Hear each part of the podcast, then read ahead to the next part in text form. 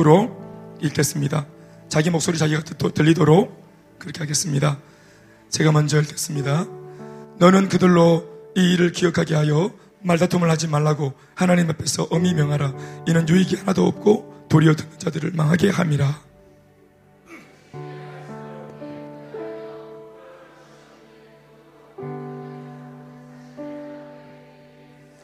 망령되고 헛된 말을 버리라.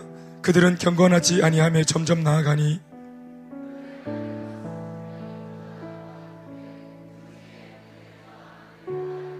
진리에 관하여는 그들이 그렇되었도다. 부활이 이미 지나갔다 하므로 어떤 사람들의 믿음을 무너뜨렸느니라.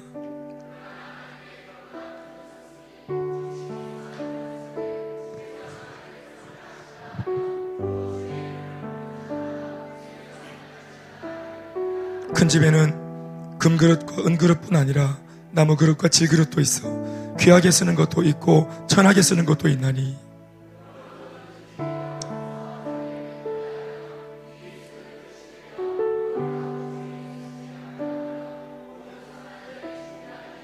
다 같이 또한 너는 청년의 정욕을 피하고 주를 깨끗한 마음으로 부르는 자들과 함께 의와 믿음과 사랑과 화평을 따르라.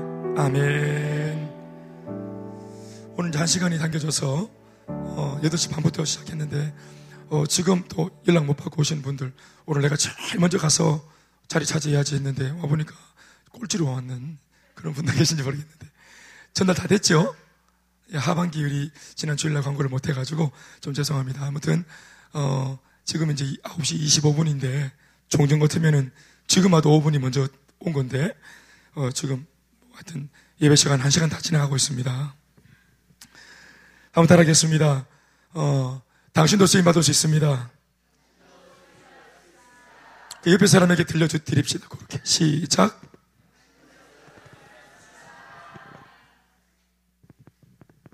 잠깐만요.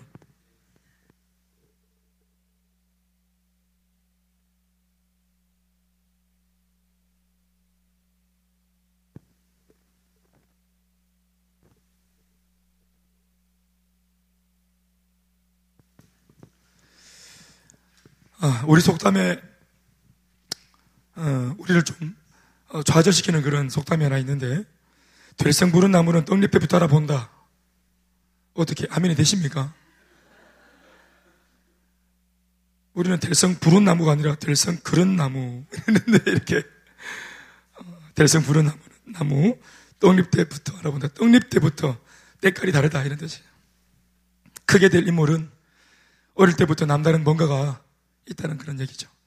심지어 그, 그런 사람도 그런 사람이겠지만, 그게 뭐, 그 어릴 때부터 이제 남다른 그 아이도 아이겠지만, 남다른 큰 인물이 되기 위해서는 언제 한번 TV를 보니까 할아버지의 경제력, 엄마의 정보력, 그리고 아버지의 무관심, 아버지는 가만히 있어야 된다.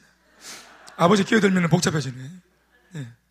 저도 뭐 그런 아버지 중에 한 사람이지만, 한 번씩 어, 딸하고 이래 엄마랑 같이 서로 뭔가 진지한 얘기를 이렇게 할때 소외될 때가 이렇게 있습니다. 예, 엄마하고 아이하고. 특히 이제 막 학, 학, 학, 업에 대해서 얘기할 때. 어떤 뭐 수학 문제에 대해서 얘기할 때. 이 아이가 저에게 오지 않아가지고 좀 서운할 때가 있어요. 그건 이제 2학년 때 아마 기억이 우리 겸비인가 2학년 때, 초등학교 2학년 때 산수, 수학인지? 산수의 수학이에요. 초등학교 2학년 때 수학이에요? 아빠 이거 뭐예요? 하고 들고 와가지고 수학 문제를 문제를 물어보는데 문제 자체가 이해가 안 되는 거예요. 그래가지고 그때 당황하는 아빠의 모습을 본 뒤로 아이는 저한테 오지 않는 걸로 이제 그게 이제 한동안은 아유 참 좋다 했는데 이게 세월이 아무리 지나도 계속 그렇게 하니까 서운한 마음이 들고 괜히 좀 그런 게 있더라고요. 아버지의 무관심. 이와 같이 선천적으로 우수한 유전자를 갖고 태어나야 하고 또 가정적인 배경도 뒷받침이 되어줘야만 한 시대에 걸출하게 쓰임 받는 그런 인물이 될 수 있다고 사람들은 말합니다. 만약 이러한 세상적인 이야기가 사실이라면 우리 같은 평범한 서민들은 죽었다가 깨어나도 쓰임받기 어려울 겁니다. 예전에는 개천에서 용났다 이런 말도 제법 있었는데 요즘에는 개천에서 지렁이 뭐 이런 거. 욕못 돼갖고 그냥 한 맺히고 사는 이무기. 용 못 됩니다. 개천에서는 용이 안 나와요. 죽어도 깨어나도. 그 개천이 재개발이 되든지, 그러면 모르겠지만, 개천에서 태어난 사람은 그냥 개천에서 살다가 많은, 이게 현실 아니겠어요? 비록 태어날 때 비범한 뭔가가 없었다고 해도, 비록 지금 사는 형편이 조금 어렵다고 해도, 우리가 어, 자리한 우리의 현재 위치에서 우리가 만약 하나님께 붙들려서 우리 모두가 쓰임받을 수만 있다면 복된 인생인 줄 믿습니다. 결코 열등하거나 실패한 인생이 아니라, 아니라 고 믿습니다. 오늘 이야기가 계속 반복될 텐데요. 뭐 개천에서 용이 안 돼도 좋아요. 하나님께서 그 개천에 오셔서 개천에 있는 우리들을 하나님의 능력을 줘서 용이 안 돼도 미꾸라지 그 모습 그대로라도 우리가 주님 나라에 100분, 60분 조명받지 않아도 한 5분만이라도 우리가 조연으로 쓰임받을 수 있다 해도 그것이 큰 복인 줄로 믿습니다.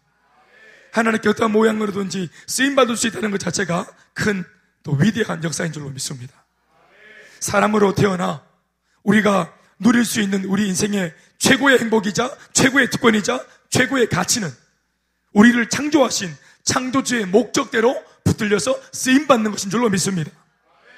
지으심을 받은 존재는 우리를 지으신 분의 의지와 우리를 지어서 이 땅에 보내신 주, 그 보내신 분의 목적과 또 주님의 그 의도대로 우리가 쓰임 받을 때 비로소 성공한 인생이라고 하는 것을 감히 단정지어서 말씀드릴 수 있습니다.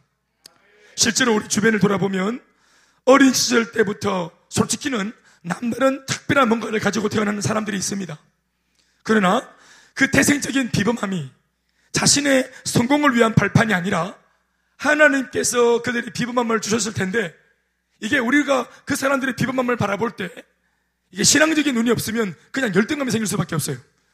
그런데 우리가 좀 마음을 넓게 열고 어, 하나님께서 어련하시고 나는 이 모양으로 주님이 쓰시고 저들은 어떤 비범함을 비록 주셨지만 달란트를 10개씩, 뭐 5개씩 주셨지만, 아, 저들도 10개나 5개의 달란트를 통해서 하나님께서 뭔가 쓰시려고 하는구나. 아, 주님의 쓰시려고 하시는 목적 때문에 개인적으로 복 받고 돈 잘 벌고 잘 먹고 잘 살게 하기 위해서 주신 복이 아니라 하나님이 쓰시려고 내게 없는 재능을 주셨고 나는 못 가진 재물을 주셨다. 아, 뭐 비록 내가 좀 가난하고 자는 부자지만 결국 우리나 내나 자나 하나님께서 어린하시고 영광 받으시려고 주님의 계획대로 쓰고 계신다. 주님 쓰신다. 아멘, 아멘. 그러면 우리 마음속에 불편함이 없어요. 달란트 10개, 달란트 5개, 달란트 1개. 이 관계는 하나님께서 어른 아시고 주신 달란트의 차이입니다. 그런데 하나님을 배제시키고 우리끼리 10개, 5개, 1개로 비교해보면 열등감이 생기고 또 교만해지고 실수가 일어납니다. 그러나 중요한 것은 10개를 주셨든지 5개든지 1개를 주셨든지 관계없이 이걸 주신 분이 하나님이시고 차이는 나지만 어려운 주님이 하시고 우리에게 나누어 주셨으며 중요한 것은 몇 개를 받았는가가 아니라 비범하지 못해도 평범해도 아니 부족해도 주님께 내가 진 한 개의 달란트로 내가 하나님의 의도대로 잘 쓰임받을 수만 있다면 성공한 인생인 줄 믿습니다. 창조주가 당신의 뜻대로 나를 쓰면 주님이 쓰시고 내가 만족한다 하시면 주님의 그 기준 때문에 우리는 성공한 인생이 되는 것입니다. 얼마나 많이 가졌는가, 10개다, 5개다, 나 이만큼 벌었다. 이게 중요한 게 아닙니다. 부자다 가난하다 중요한 게 아닙니다. 가난한 분들은 가난한 자리에서 나름의 주님께 영광 돌릴 영역이 있다고 믿습니다. 부유한 사람은 부유한 영역에서 주님 앞에 그 부를 주신 주님 앞에 주님을 기억하고 영광을 돌려야 될 숙제가 있다고 믿습니다. 많이 가지고 태어났으면 많이 많은 걸로 영광 돌리고 적게 가지고 태어났으면 적은 걸로 주님께 쓰임 받고 영광 돌리고 중요한 것은 하나님께 쓰임 받았는가 하는 것입니다. 이를테면 부모는 우리가 선택하는 것이 아니지 않습니까? 태어나 보니까 우리 부모님이었고 우리 아버지였고 그분이 우리 엄마였어요. 태어나 보니까 이게 우리 가정이고 우리 집이에요. 이거 선택하는 거 아니에요. 남들보다 조금 못 배우신 부모님 태어나 보니까 그런 걸 어떡합니까? 다른 가정보다 조금 가난한 우리 집 태어나 보니까 그런 걸 어떡하겠어요? 그것은 결코 내가 선택할 수 있는 것이 아니었습니다. 그러니 그런 환경과 조건들로 인해서 원망하거나 불평하지 말아야 합니다. 어떤 곳에서 어떤 모습으로 태어났든지 간에 또 어떻게 살든지 간에 그가 하나님이 자신을 지으신 창조의 목적을 발견하고 자신의 인생으로 하나님 앞에 쓰임 받게만 된다면 아무 상관없는 줄로 믿습니다. 부모나 가정 환경에 관계없이 쓰임 받으면 주님 앞에 내가 쓰임 받고 살겠다고 또 쓰임 받으면 그가 이미 그 자리에서 이미 성공한 인생이 되고 축복된 인생이 되었다고 얼마든지 큰 소리 칠 수 있습니다. 또 자신이 하나님 앞에 쓰임 받고 사는 것이 인생의 성공이라는 것을 이 말씀을 통해 알았다면 또 신앙 안에서 알았다면 이제 문제는 아 이왕이면 내가 주님께 쓰임 받아야 될 인생인데 좀 더 내가 잘 준비되어야 될 필요가 느껴지는 거죠. 내가 부족해도 쓰임 받는데 조금이라도 내가 잘 갖추어졌다면 조금이라도 준비되었다면 얼마나 잘 쓰일 수 있을까? 이제 이런 다른 고민을 하게 되는 것입니다. 아멘입니까? 그래서 조금 늦더라도 하나님께 쓰임 받기 위한 목적 때문에라도 더 공부에 힘을 쓰게 되고 아멘 아멘. 중학교 때는 다만 말아먹지만 아 이 말씀을 듣고 이 말씀을 듣고 있는 지금 이 순간 내가 고등학생이다. 그럼 고등학교 1, 2, 3학년에 공부하는 태도와 자세는 지난날 내가 주님께 쓰임받는 게 최고의 인생이라는 것을 모르고 살았을 그 중학교 때보다는 더 달라진 모습으로 학업에 임하는 것이 맞다고 생각합니다. 어제까지는 잘 모르고 돈 벌었는데 돈 벌어야 될 목적 또한 쓰임받기 위해서라는 이 명분을 알았다면 내일부터 직장 가는 모습이 달라져야 될 줄 믿습니다. 우리 집을 바라보는 우리의 눈도 달라져야 합니다. 믿습니까? 쓰임받기 위해 공부해야 되거든요. 쓰임받기 위해 더 연구해야 됩니다. 쓰임받기 위해 돈도 필요합니다. 쓰임받기 위해 나의 심지어 성품도 변화되어져야 합니다. 주님의 성령의 능력이시면은 막 말 함부로 하고 성질머리가 고약해도 주님 쓰시겠지만 하나님의 능력이면 말이죠.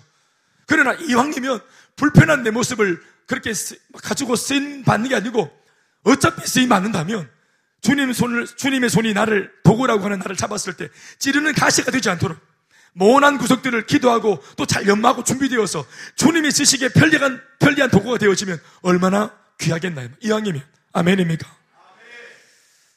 단순히 이 땅을 살아가면서 남에게 꿀리지 않으려고 공부하는 게 아니고요. 자존심 때문에 돈을 모으는 게 아니고 대인 관계의 불편함 때문에 성품을 다듬어 가는 것이 아니라 하나님께 쓰임받고자 하는 단 한 가지의 그 고상한 목적 때문에 이 모든 변화를 도전하고 이 모든 변화를 시도하는 사람이 되는 것입니다. 그러므로 무엇이 사람을 고상하게 만드는가요? 무엇이 그 사람의 인생을 고상하게 만드는가 하는 것에 대해서 우리는 이미 방금 답을 얻었습니다. 아멘, 아멘. 고상한 가치와 고상한 목적이 그 사람의 인생 전체를 고상하게 만드는 겁니다. 그런 면에서 우리 예수 믿는 사람들이 왜 신앙을 가지면, 가지면서 점차 고상한 사람들로 변화되어 가는가 하는 의문이 여기에서 풀려지는 겁니다. 신앙이 깊어지면 깊어질수록. 이건 예수 믿지 않는 사람들은 죽었다 깨어나도 몰라요. 그런데 신앙을 가지게 되고 하나님을 알게 되고 더 나아가서 하나님이 나를 창조하신 목적을 알게 되고 또 나를 바라보시는 하나님의 의도를 알게 되, 는 거예요. 뭐예요? 나를 쓰고 싶으신 거예요. 내 인생을 통해서 하나님이 멋진 일을 하고 싶으신 거예요. 아멘, 아멘. 그러니까 신앙 안에서 이러한 주님의 의도와 뜻을 점점점 알아가면서 우리도 점점점 그 주님의 뜻에 부합하기 위해 기도하고 몸부림치다 보니까 어느새 우리가 어떻게 되어, 되어, 되어 가겠어요? 안 젠틀해지겠어요? 젠틀해지겠어요? 참해지겠어요? 못 나지겠어요? 좋은 차입니까? 아, 진짜로 말해보세요. 하나님께서 나를 쓰신다는 걸 알고 아, 나 나를 쓰려고 하시는구나 저분이. 그래. 내가 창조주 하나님께 발탁되고 내 이름 석자가 불려진 것만 해도 감사한데 저분이 나를 쓰시겠다네. 내가 나를 돌아볼 때 아무것도 쓰임받을 수 있는 게 없는데 그래도 쓰시겠다는 의도를 내게 비치시네. 그러면 이 모습 이대로 쓰임받는 것도 중요하지만 아직 내가 젊으니까 아직 내가 뭔가 최선을 다하지 못한 삶이니까 그래. 내 조금 더 최선을 다해보자. 내 이때까지 5분밖에 기도 안 했잖아. 그런데 주님이 나를 쓰신다고 말씀하시니까 10분 더 기도하기로 맘먹자. 헌신, 이전에는 30분 했는데 나를 쓰겠다는 주님의 의도를 알았으니까 10분 더 내가 한번 하나님께 드려보자. 아멘, 아멘.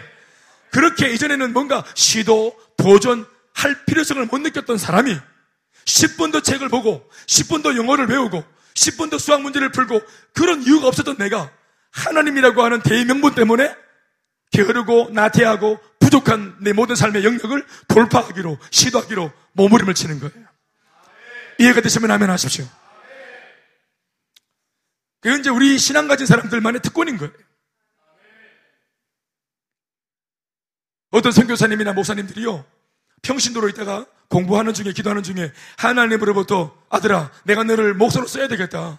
내가 너를 선교사로 불러야 되겠다. 이런 소위 소명, 소위 이런 감동을 받게 되면 그 사람 그 전까지의 게으름, 나태함, 함부로 말하는 거, 부모한테 삐딱한 거, 그거 그대로 가져갑니까? 못 가져갑니까? 그거 더 이상 못 가져가는 거예요. 하나님의 나를 향한 소명, 주님이 나를 쓰겠다는 그 의지를 딱 발견했을 때부터 내 모든 삶의 부족함과 게으름과 나태함들이 문제가 되기 시작하는 거예요. 나 혼자 살 때는 그게 안 부족해? 안 불편했어요? 그걸 병준아? 내 게으름이 내 혼자 살 때는 그게 불편하나? 안 불편하지, 그지? 배가 나오고 살쪄간 이 살찌는 거 이런 거, 뭐옷 찢고 이렇게 하는 거, 이거 나 혼자 있을 때는 어때? 안경 썼는데 안경 다리 벌어줘요. 내, 내 혼자 있을 때는 불편하지 않지? 그런데 하나님께 쓰임 받고 이렇게 할 때, 불편해, 안 불편해? 불편한 거예요. 오호가 여러분 이번에 필리핀 가잖아요. 경실아, 필리핀 덥지? 몸이 막 이렇게 비둔해지면은 사역하기 어떠노? 힘들지? 그치? 불편한 거예요. 그러니까 이전에는 괜찮, 지금은 괜찮아요. 비계도, 지방도 괜찮아. 그런데, 그런데, 하나님의 선한 목적을 두고 딱 봤을 때는 이런 몸, 그건 이제 하나, 하나의 예고, 더 나가서 성품, 헌신도, 나의 어떤 집념, 나의 지구력, 이 모든 것들이 그때부터 문제가 되기 시작하는 거예요. 그래서 우리가 이것을 가지고 하나님께 몸부림을 치면서 점점점 젠틀한 나로, 점점점 슬림한 나로, 점점점 참한 나로 만들어가는 일에 우리가 헌신되어지는 거예요. 믿습니까? 하나님 앞에 쓰임받기 위해 할아버지의 경제력, 엄마의 정보력, 아빠의 무관심 같은 이런 세상적인 배경 필요 없습니다. 물론 하나님 앞에 쓰임받는 인생이 되기 위해서도 갖추어야 할 것들이 성경에 적혀 있지만 세상이 말하는 그런 것 말고 이런 것들은 영적인 거예요. 오늘 성경은 바로 그 신앙적인 몇 가지 교훈을 본문을 통해서 우리들에게 들려주고 있습니다. 우리 인생 최고의 가치. 따라합시다. 우리 인생 최고의 가치. 하나님께 쓰임 받는 것. 믿습니까? 그런데 내 인생의 최고의 두 번째 가치도 아니고 세 번째 가치도 아니고 최고의 가치가 쓰임 받는 거라고 하니 우리가 이것 좀 욕심냈으면 좋겠습니다. 아멘, 아멘. 하나님이 나를 쓰려고 불렀다. 확신 있으면 아멘. 자, 그런데 확신이 없어도 오늘 아멘으로 화답하면서 소원해야 됩니다. 아니, 인생 최고의 가치가 쓰임 받는 거라고 말하는데 난 아직까지 부름받지 못했어. 그러면 욕심을 내야 되는 거 아니에요? 영주 자매님. 옆에 막 경민 자매, 또 뭐 승희 자매, 또 도용 동정 자매 다 하나님 이름 불러가지고 쓰겠다고 말했어. 그 들었대. 언니 언니 나 있잖아. 언니 아니구나 참. 어? 리더님 나 하나님 기도하는데 나 쓰겠다 불렀어. 소미하고 내하고 둘이 불러주셨어 하나님. 그래 언니 부름 받았어? 난 아직 멀었다. 난 잘 모르겠다. 윤광준이 불렀는데 난 모르겠다. 윤광준은 불렀는데 난 아직 모르겠다. 기분 좋아요 안, 안 좋아요? 예? 그러니까 이거 그러니까 하나님 앞에 기도해야 되잖아. 하나님 언니는 불러주고, 어? 나는 왜 안 불러요? 이렇게 기도해야 되는 거 아니에요? 혹시, 야, 다행이다. 죽을 뻔 했네. 어, 하나님, 저, 저 사람 불러주셨네. 어? C급이야. 큰일 날 뻔 했네. 와, 이거 지뢰 받치네.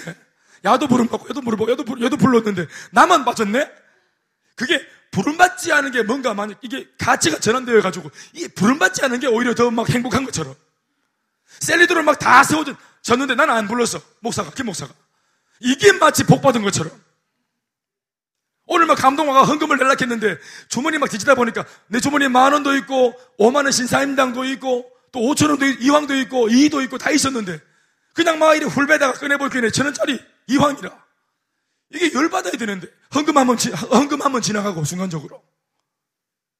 그때 뭐딱 꺼내볼게는 이황이라 천 원짜리. 이때 막 아, 열받네. 왜 내가 만 원짜리를, 내가 왜 심사인단을 못 꺼냈을까? 이러는 사람이 있겠나, 이 말이에요. 아멘. 이렇게 하면서, 어? 오늘 예배 마치고 먹으러 가야 되겠다, 이 돈으로. 우리 이렇게 말할 망정. 오늘 내가 왜 더신하지 못했지? 약 올라. 왜 이황이야? 신사임당 아니고. 이것 때문에 막 속상하고 이런 게 있나, 이 말이에요.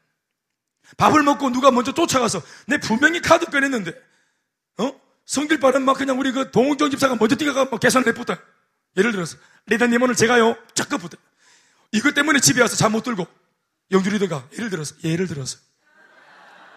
내가 급을 했는데 막 그만 먼저 성기 보고 계산해 보고 이것 때문에 분노해가 막 다음 주를 막 노리고 막 금속으로 준비하고 이러냐 이 말이야.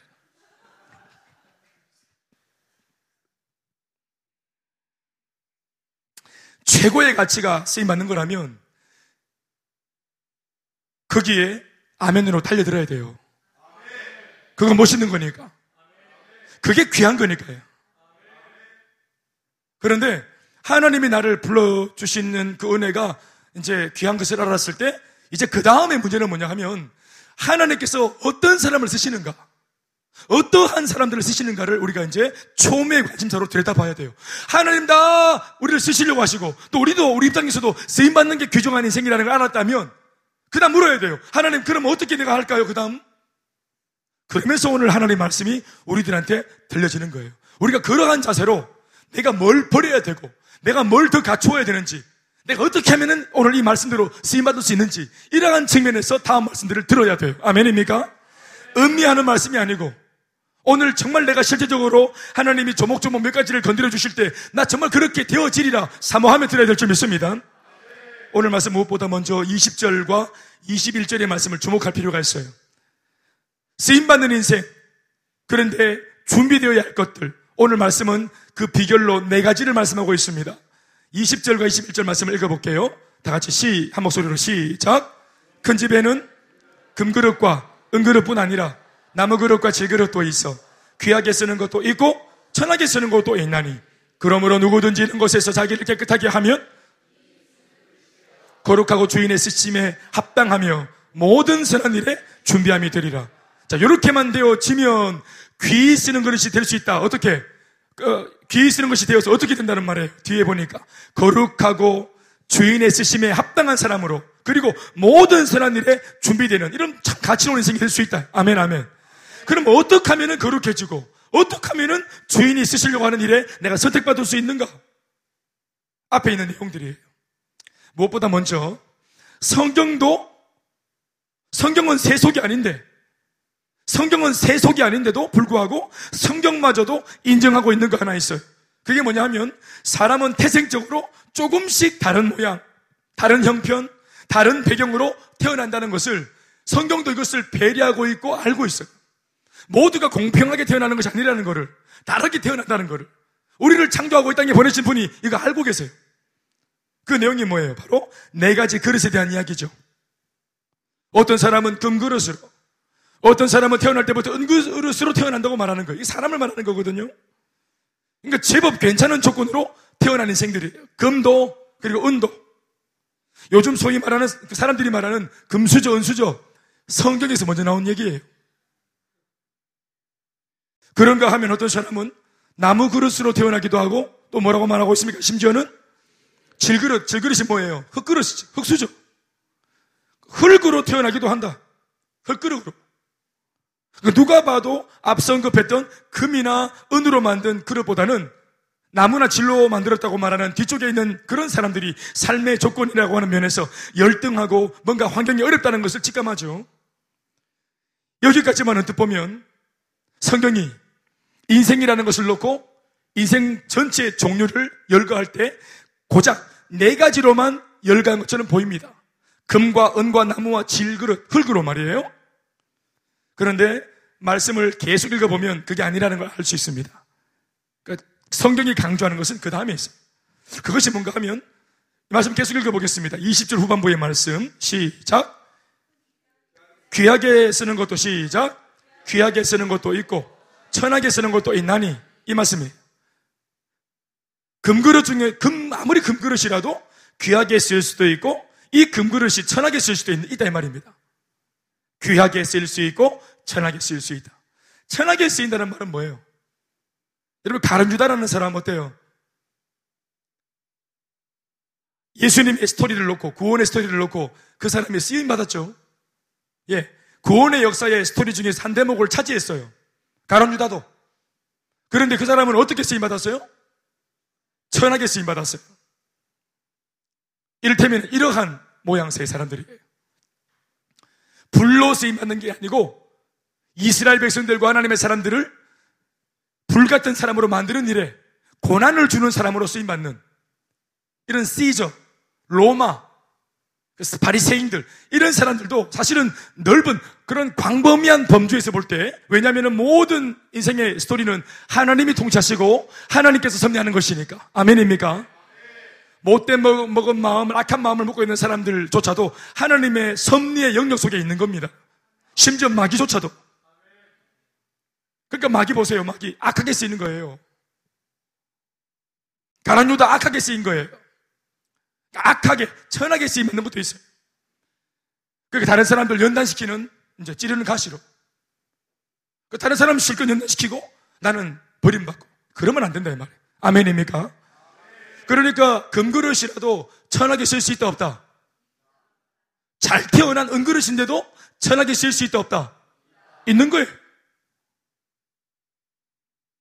그러니까 이게 나무와 질그릇으로 태어난 우리들한테는 보고만 이겠어요.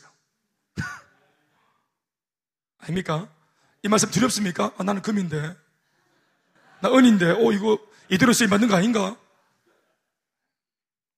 인생은 태생적인 조건, 즉, 어떻게 태어났느냐로 결정 지어지는 것이 아니라 그 인생 전체를 놓고 후천적으로 어떻게 주님께 쓰임 받았느냐? 인생을 통해서 내 하나님께 어떻게 쓰임 받았나? 하는 것으로 인생이 결정 지어집니다.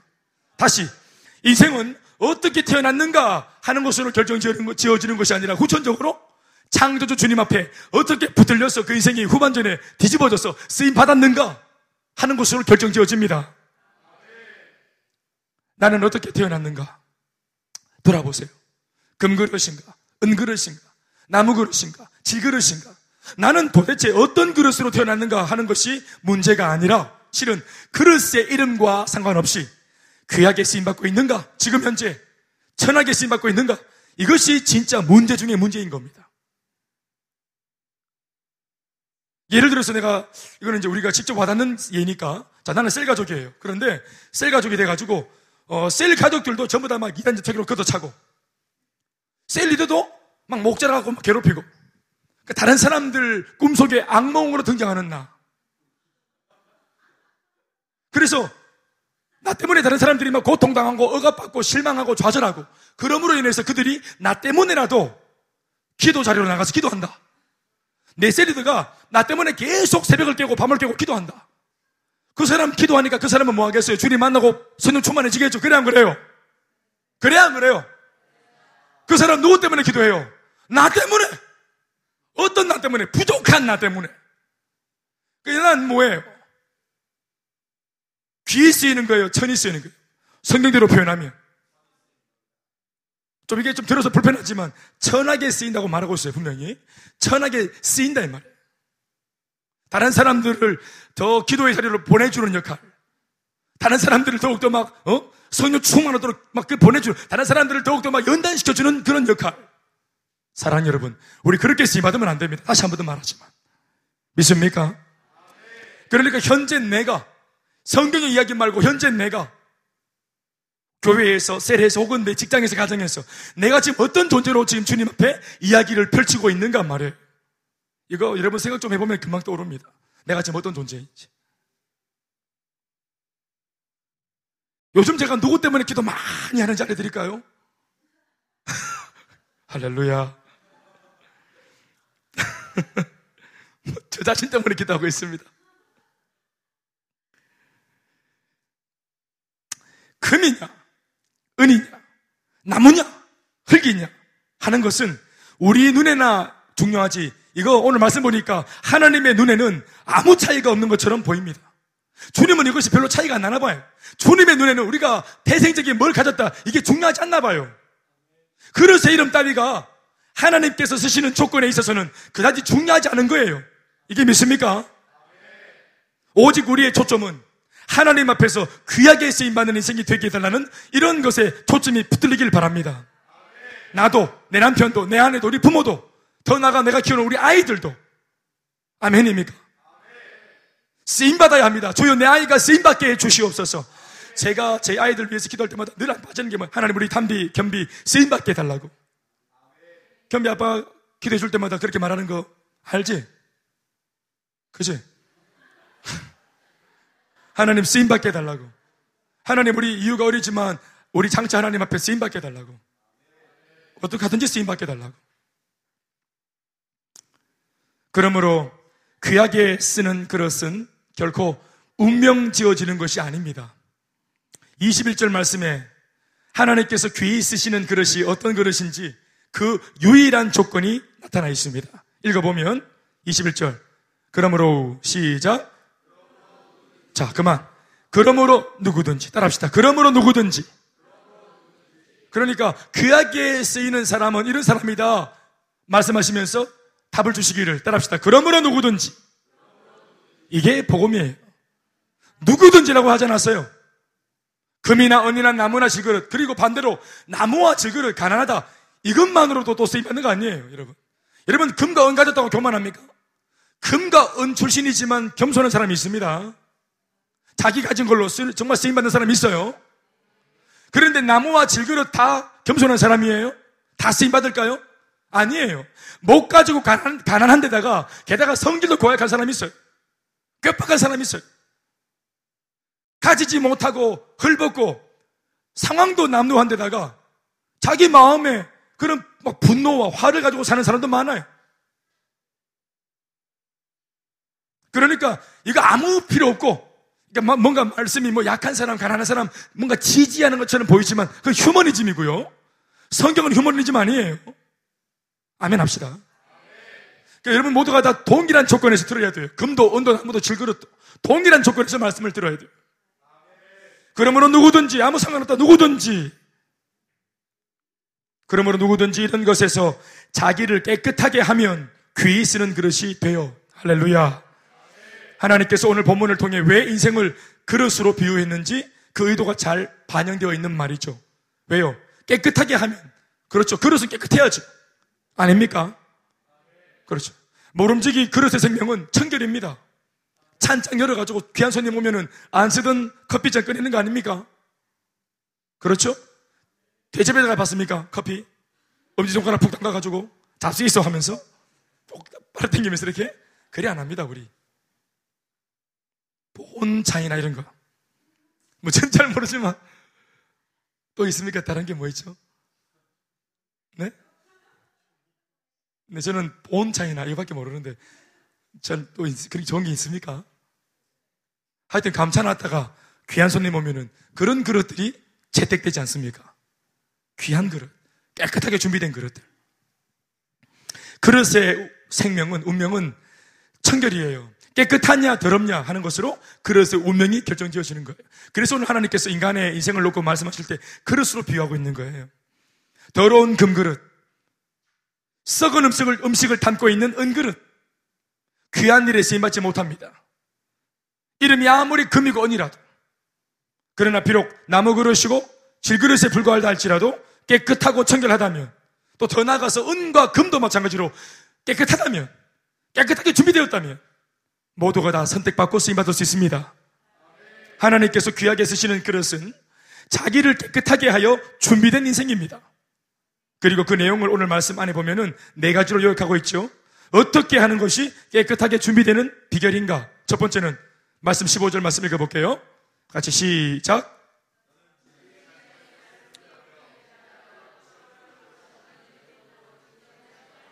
할렐루야. 진리의 말씀을 옳게 분별해라. 이게 첫 번째 조건입니다. 따라합시다. 진리의 말씀을 옳게 분별할 수 있어야 합니다. 저를 따라서 시작. 옳게 분별할 수 있어야 한다. 아멘. 이게 쉽게 바로 제가 단어를 하나 던져드리면 뭐예요? 이게 테마를, 주제를 던져드리면 이게 바로 말씀 훈련입니다. 말씀 훈련. 하나님의 말씀을 내가 훈련받아서 하나님의 말씀, 그 주님이 말씀하시는 의도를 내가 분별해낼 수 있는, 말씀하신 분의 의도를 파악할 수 있는 이 분별력이 예수 믿는 사람에게 있어야 합니다. 그래야 우리 자신을 깨끗하게 할 수 있기 때문입니다. 믿습니까? 한 번 더. 첫 번째가 뭐라고요? 진리의 말씀을 옳게 분별할 수 있어야 됩니다. 여러분, 셀라이프 하시는데 이것저것 책 열어보니까 답답하시죠? 정말 마음은 큐티하고 싶어서 열었는데, 새벽에. 분명히 이게 써있는 것은 글자고, 옆에는 이게 백즉, 이제 여백이고, 분명히 한글이고, 다 읽을 수 있는데, 읽었다고 깨달아 집니까? 아니죠. 알고 묻는 거예요. 그 분별이 안 되는 거예요, 분별이. 그러니까. 그러니까 이것이 이제 도의 초보에 머물면서 그냥 유아식이나 뭐가 되는 거죠. 이게 자라서 성장해서 단단한 음식을 먹고 하나님 하시는 말씀을 이해할 수 있는 깊이가 생겨야 되는 거예요. 아멘, 아멘. 그래서 신앙생활을 놓고 성숙했다는 말의 중심이 뭐냐 하면 신앙생활을 얼마나 오래 했는가로 그 연조로 따지는 것이 아니라 하나님의 말씀의 깊이를 분별할 수 있는가로 따지는 겁니다. 아멘, 아멘. 예수를 우리가 어리 믿은 지 얼마 안 됐을지라도 하나님 말씀을 집중적으로 훈련받고 소위 양육받고 여러분 양육반의 모토가 뭡니까? 영적 성장에도 지름길이 지름길이 있어요. 아멘 아멘. 그, 그 지름길을 지나면 하나님의 말씀의 그 의미들을 물론 100%는 아니겠지만 이전보다 더 깊이 그 지름길을 걷지 않은 사람보다 더 깊이 헤아립니다. 연조에 비해서 헤아립니다. 진리의 말씀을 옳게 분별치 못하면 사탄에게 속게 되고요. 이 세상의 유혹에 쉽게 속게 됩니다. 그러므로 우리가 이 혼탁한 세상 속에서 성령의 인도를 지속적으로 따르기 위해서는 하나님과 말씀으로 만나는 훈련이 되어져야 할 줄 믿습니다. 방금 읽은 이 참고 말씀 14절에 있는 배우고 확신한 일에 거하라 이렇게 말하고 있는데 따라합시다. 배우고 확신한 일에 거하라. 그러니까 이렇게 하면 진리의 말씀을 분별할 수 있어요. 배우고 확신한 일에 거하라. 이게 뭐예요? 말씀 훈련이죠. 아멘입니까? 우리가 하는 말로 바꾸면 양육 훈련인 거예요. 말씀을 통해서 양육받는 거. 아멘, 아멘. 디모데가 이 말씀 편지의 수신자인 디모데가 그의 스승 바울로부터 하나님의 양육 훈련을 받았던 것을 의미하는 거예요. 삶의 현장 속에서 여러 가지 힘들고 어려운 일이 갑자기 발생할 때. 그래서 위기 가운데 내가 내 마음 인생 뿌리 전체를 송두리 전두로 될 때. 그때 바울이 하는 말은 이제껏 배우고 확신했던 그 말씀을 기억해서 배운 대로 훈련받은 대로 멋지게 그 난간을 돌파해 보라고 하는 것입니다. 배운 게 있어야 확신한 것, 확신할 것도 있는 겁니다. 여러분 확신해라 이런 말 많이 들어보셨죠? 예? 확신이 없으면 흔들리잖아요. 그렇죠? 확신해라. 아멘 아멘. 어떻게 확신할 수 있어요? 배운 게 있어야 확신할 게 있는 거예요. 뭐 들은 게 있어야 확신할, 확신하는 게 있는 거예요. 믿습니까? 우리는 이런 점을 두고 자신을 돌아봐야 됩니다. 내가 왜 확신이 없는가? 바람 불면 인생의 배 전체가 부두에서 멀어지는가? 이 굵은 줄을 배로부터 빼가지고 부두가에 있는 쇠 기둥에다가 꽁꽁 묶어 놓아야 되는데 이 내 마음에 있는 이 밧줄을 묶어 놓을 수 있는 쇠 기둥이 없는 거예요. 그러니까 하나님의 말씀의 기둥에 우리 인생의 줄을 걸어야 되거든. 아멘입니까? 그러니까 이게 묶어 놓은 적이 없기 때문에 바람이 좀 불면 계속 부두에서 멀어지는 거예요. 정신 차려 보면은 돌이킬 수 없을 정도로 멀리 떠나가는 이유가 뭐냐면 확신을 못 하는데 확신을 못 하는 이유가 뭐냐 하면은 배운 게 없어요. 그래서 나 혼자 신앙, 나 홀로 신앙, 독고다이 신앙. 이걸로는 신앙생활을 아무리 많이 해도 역경과 시련을 만날 때마다 지옥 문 앞에까지 갔다 오는 거예요.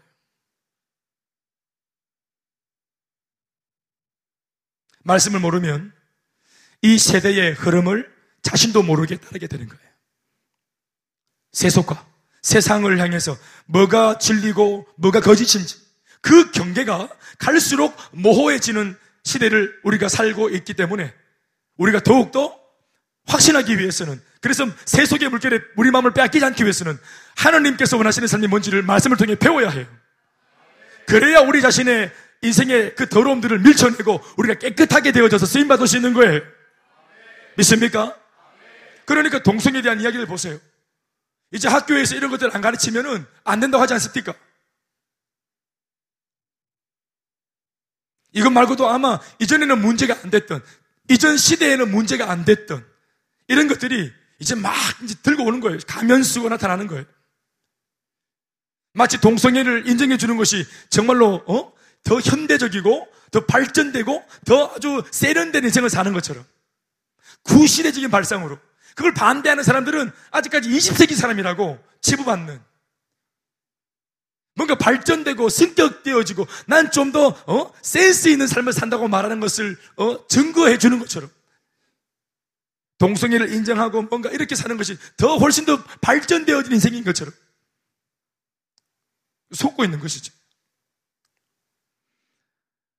하나님의 말씀이 우리 삶의 중심을 사로잡고 있어야 할 줄로 믿습니다.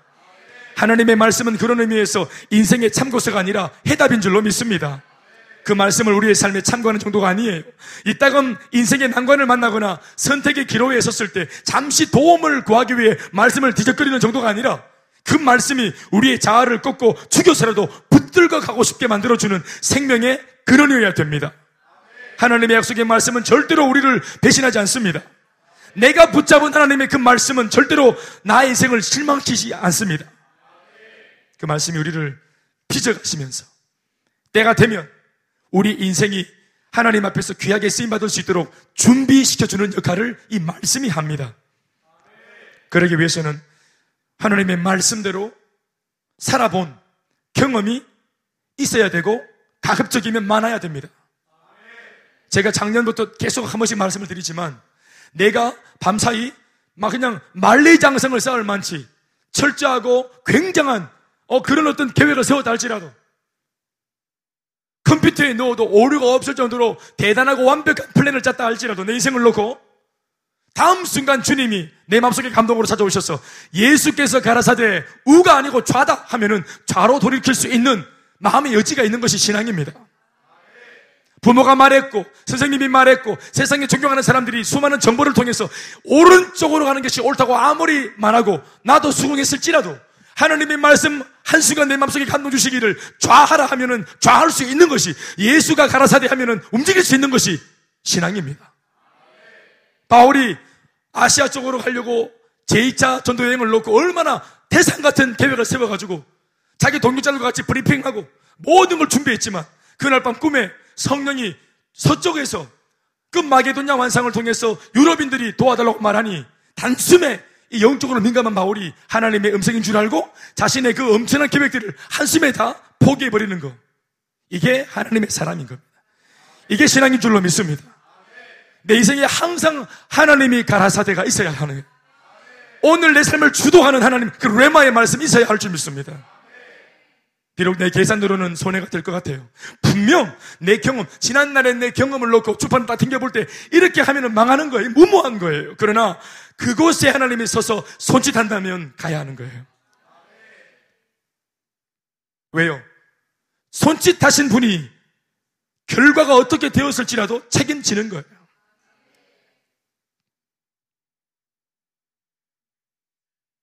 저는 오늘 이러한 신앙이 뭐 이렇게 살아가는 신앙을 곁에서 보면 어, 어떤 인생일까요? 세상의 순리대로, 세상의 상식대로 사는 게 아니라 하나님의 말씀대로 막 살아가는 이 사람들의 삶을 보면은 세상 사람들이 볼 때는 불편할 겁니다. 이해가 안 될 겁니다. 욕하기 딱 좋을 겁니다. 그러나 그것이 신앙의 야성입니다. 야성이에요. 할렐루야.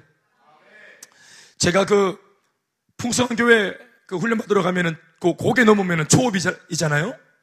언덕백이 넘으면 초읍인데 그 초읍에 가면 그 막 뭐 어린이 대공원이 있답니다. 초읍에 부산에 부산 하시는 분 아시겠지만 그런데 최근에 그 어린이 공원을 다시 이렇게 좀 해가지고 그 시에서 동물원 만들었어요. 동물원이 규모가 작은데도 제가 볼 때 어, 정말 만만치 않은 동물들이 다 있습니다. 우리 가정 한번 갔거든요. 지난 8월달 여름에 한번 갔는데 땀 막 지지 떼약볕에 막땀 펑펑 쏟으면서 그 돌았는데 이게 코스가 어, 막그 길지도 않으면서 있어야 될, 왜 우리 달성공원은 막 듬성듬성 이렇게 돼 있잖아요? 이게 식물원인지 동물원인지 잘 그렇게 돼 있는데 거기는 촘촘하게 전부 다 고개만 돌리면 계속 동물들이 동물, 동물, 동물인 거예요. 동물원이에요. 진짜로 동물원 쭉. 거기 보니까 뭐 캥거루. 저는 캥거루를 처음 봤습니다, 개인적으로. 캥거루 전 처음 봤습니다. 뭐, 처음 보면 안 되나? 천지만 아홉 백만 가봤지, 우리가. 캥거루 고기만 썰어 먹어봤지. 캥거루 전 처음 봤어요. 정말로 배 밑에 주머니가 있더만. 캥거루. 또 뭐 펭귄, 하고 그리고 또 저 뭐 사막여우. 어, 또 이런 거는 또, 또 하이에나, 하이에나, 하이에나 처음 봤어요. 저는 하이에나. 하이에나. 그 야생동물 중에서 아구 힘이 제일 센 동물이 하이에나입니다, 하이에나. 동물의 그 뼈까지도 다 씹어서 먹는 분, 하이에나입니다. 지독한 놈이에요, 걔. 근데 제가 볼 때 동물들은 정말 좀 신선한 동물들은 정말 짜들이 짜들이 많은데 공통점이 뭐냐 하면은 알겠지만 야성이 없어요. 특히 곰이나 사자 같은 애들. 제일 뭐 모든 하여튼 제가 뭐 갈 수 있는 대로 가봤던 동물원에서 갈 때마다 100% 실망하는 게 호, 호랑이와 사자예요. 백수의 왕이니까 왕이니까 맹수니까 우리가 얼마나 기대를 많이 하고 보면 봅니까 항상 걔네들은 그래 안 그래요? 기대가 있죠. 동물원 갈 때마다 호랑이 사자를 꼭 봐야 되는 거 아니겠어요? 그래 안 그래요? 홍학 보고만 한데 호랑이 찍고 사자 찍고 좀 더 쓰면은 곰 찍고 그래 안 그래요? 그런데 갈 때마다 실망시키죠. 늘어져 있거나 자고 있거나 뭐 그냥 우리는 막 그냥 살아있어가지고 막 토끼 막 토끼 한 발로 찍고 막 막털 찢고 막 이런 거 보고 싶은데 항상 자고 있어요. 항상 실망스러워요. 근데 이번에 거기 갔는데 이것도 처음 본 동물인데 세상에 흑표범이 있더라고 흑표범. 흑표범 봤어요? 그냥 표범 아니고 흑표범. 야 흑표범 모글리 흑표범 암수 두 마리가 들어있더라고. 근데 다랍디다. 전부 다 잡부터 자는데 이 동물들이, 이 짐승들이, 가들은 야성이 살아있는 기라. 딱 서니까 바로 딱 고기 딱 들더니, 두 마리 똑같이. 이게 짐승이지.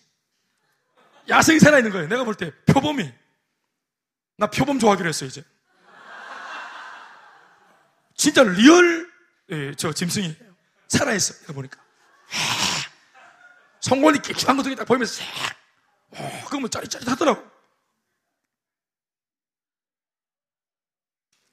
하나님의 말씀이 우리를 세상 사람들이 볼 때는 아, 왜 이렇게 멍청하냐, 왜 이렇게 어리석냐 할지 몰라도 여러분 그게 신앙의 야성입니다. 오늘 그 은혜가 있어야 합니다. 우리가 양육받는 것도 훈련받는 이유도 이렇게 밤에 나와서 말씀을 듣는 이유도 가정에 있다 보니까 한 주간 막 이렇게 막 더운 날씨에 막 그냥 집에서 밥하고 빨래 하다 보니까 나도 모르게 늘어져가지고 있던 이 이제 이 삶을 바로 다시 좀 뭐 막 정돈하고 맞추기 위해서 이 밤에 나온 거 아니겠어요? 아멘입니까? 편안한 밤을 포기하고 이부자리 걷어차고 나와가지고 시원한 에어컨이 돌아가는 집을 포기하고 거실을 포기하고 나와가지고 이게 이유가 뭐예요? 기도할 이유가 뭐예요? 우리의 신앙의 야성을 회복하자는 거 아니겠습니까? 야성을 왜 회복해야 돼요? 마땅히 싸워야 할 영역을 놓고 싸우지 않기로 결단했던 내 안에 야합했던 타협했던 이 영역을 놓고 다시 한 번 더 하나님의 편에 서서 싸우기로 마음먹기 위해서 은혜를 받으러 온 거 아니겠어요? 싸워야 할 대적을 향해 싸우기로 마음먹는 게 야성이 회복되어진 겁니다. 그리고 비본질적인 것은 참아내기로 품어주기로 용납하기로 결정하는 것 또한 그 마음이 생기는 것도 야성의 신앙이에요. 하나님 말씀이 들어오면 모든 것이 질서가 잡힙니다. 내가 뭐 때문에 기가 죽었는지, 내가 뭐 때문에 예수 믿는 게 얼마나 대단하고, 복음이 얼마나 대단하고, 우리 교회가 지난날 했던 주일날도 봤지만, 한 가정이 이 말도 안 되는 일이 일어나서 이렇게 놀라운 변화가 일어난 이 교회, 공동체, 우리의 모습들, 하나님 쓰고 있는 교회, 아멘입니까? 이게 얼마나 귀한지 우리가 눈물 쏟고 감격하고, 아마 지난 주일 같은 경우에 안 울었다면 정말 그 좀 그 병원을 좀 가보셔야 돼. 눈물샘 고장났어.